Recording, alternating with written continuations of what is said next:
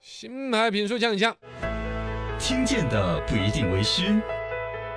眼见的不一定为实。一闻一见，看见新闻的深度。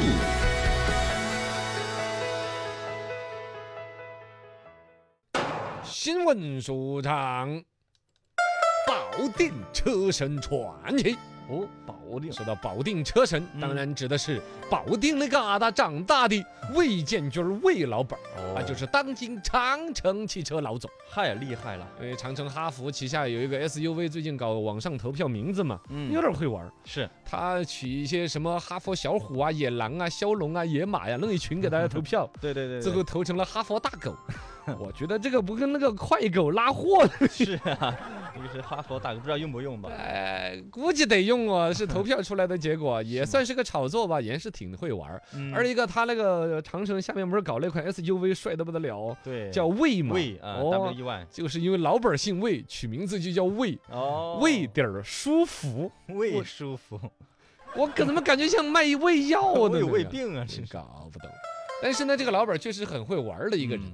一九六四年六月生人，生于河北保定，所以我们调侃说保定车神，嗯但并不是因为他造车而成车神，什么？纯粹是赛车车神。哎呀，哦会赛车呀，八岁生日的时候，他老父亲就给他买了一辆玩具车。嗯， 啊 这谁八岁没得个玩具车啊？傻对子 呀，哎，但他就但喜那个爱年代玩那些玩具车还真不是一般人玩得起他。八岁哦了，七几年的时候，，对呀、是不是嘛？嗯，小孩儿，人家说三岁看到老，那时候拿个玩具车就爱不释手。他老爸叫魏德义，啊有着二十多年军龄。啊，也哦是一当个兵有戎马生涯之人。是一九八三年的时候，他老爸四十五岁，放弃全家五口的北京户口。喂，哦北京户口多铁的哟对呀，好洋盘的，央视主持人混了几十年都都没没个拿到北京户口，啊，他就直接放弃了，不要了，嗯，回到老家保定，哦，吃驴耗肉掉火四烧，千块钱，当兵不是有那个复员费嘛，嗯，直接拿来办了保定市太行建筑设备厂，哦，就是现下场海这经商啊，嗯很有魄力的人。是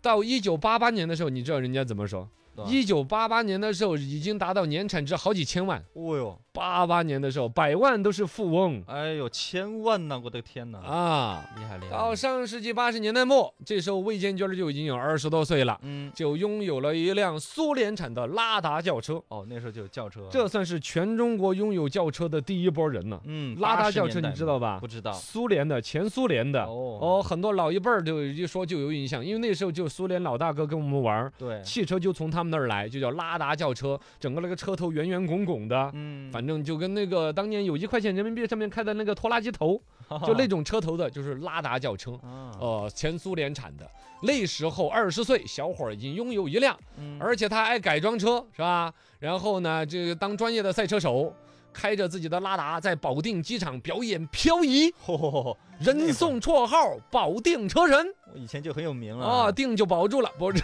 什么玩意儿？你要保定就地就方车神的出名名号哎哦就保住了。是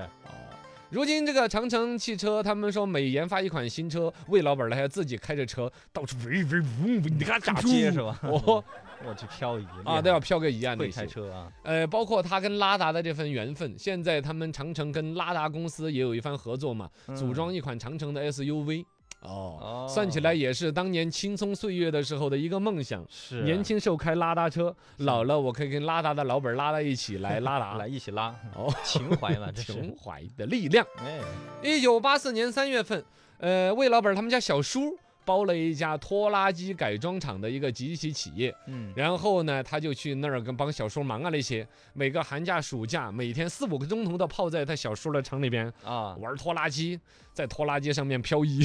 拖拉机漂呃移，，从小的梦想就是当赛车手。嗯喜欢开车，然后呢，他爸这个魏德义也是一个汽车发烧友，那不是啊搞太行建筑公司吗？是按说是搞建筑就是嘛，没有老头儿没事儿也去买一辆汽车出来拆吧拆吧的研究，哎呀，哎，结果他就研究出来了国内的第一台国产独立前桥这么一个技术啊、哦呃，汽车呢前桥后桥嘛，呃，嗯，车梁车架的那些技术，他们老爸就搞出来了。然后呢，他老爸的那个弟弟，就是他叔叔魏德良呢，搞了长城工业公司。哦其实长后城边的长城是他叔搞出来的，哦，但这是可前惜身，是，嗯，但叔呢刚把这个技术搞出来，就是他老爸这儿搞了独立前桥技术，嗯他叔呢就搞了一个什么长城工业公司，对，结果他输了一年就出车祸去世了，哎呦，留下一个厂呢，乡政府嘛就接管了嘛，接管之后哦可能经营不善就有点亏损，这个时候的魏建军已经有二十六岁了。啊，小伙儿有对，些事业的梦想，独老立爸了搞太行什么建筑设备，嗯那我就把叔的厂给接下来吧。哦长城工业就接过来，魏建军拿到手上，前边是搞车辆的改装，嗯，后来改装改装呢，就找大户，比如说给什么中石油啊那些改装出特种车，哦，上面，安个油罐儿啊，安这个种冷冻设备呀、哦，就就开始挣了一笔钱。嗯，又开始生产农用车，到最后生产皮卡，反正来来回回也是经历了很多政策的波动，自己的起起伏伏，对最后在皮卡发的家。啊，因为嗯，当时皮国卡家对于社会车辆购买轿车是有严格规定的，嗯，你没到那个级别，你没资格买轿车。哦，但还有是这个呢规，定广东啊、沿海呀、福建呐、已经有一些呃老板发了家有了、这致个了需富了求，想要买车怎么办呢？怎么办？你说买个拖拉机来开，没身份呢 没，面儿呀，哦嗯，他就搞了个皮卡来迎合广东这一帮又有钱买车又还没有指标的人。啊，，皮卡呢，前面那一截儿还且有点像小轿车 是是是是，后边还可以把自己致富养的猪装在里 面。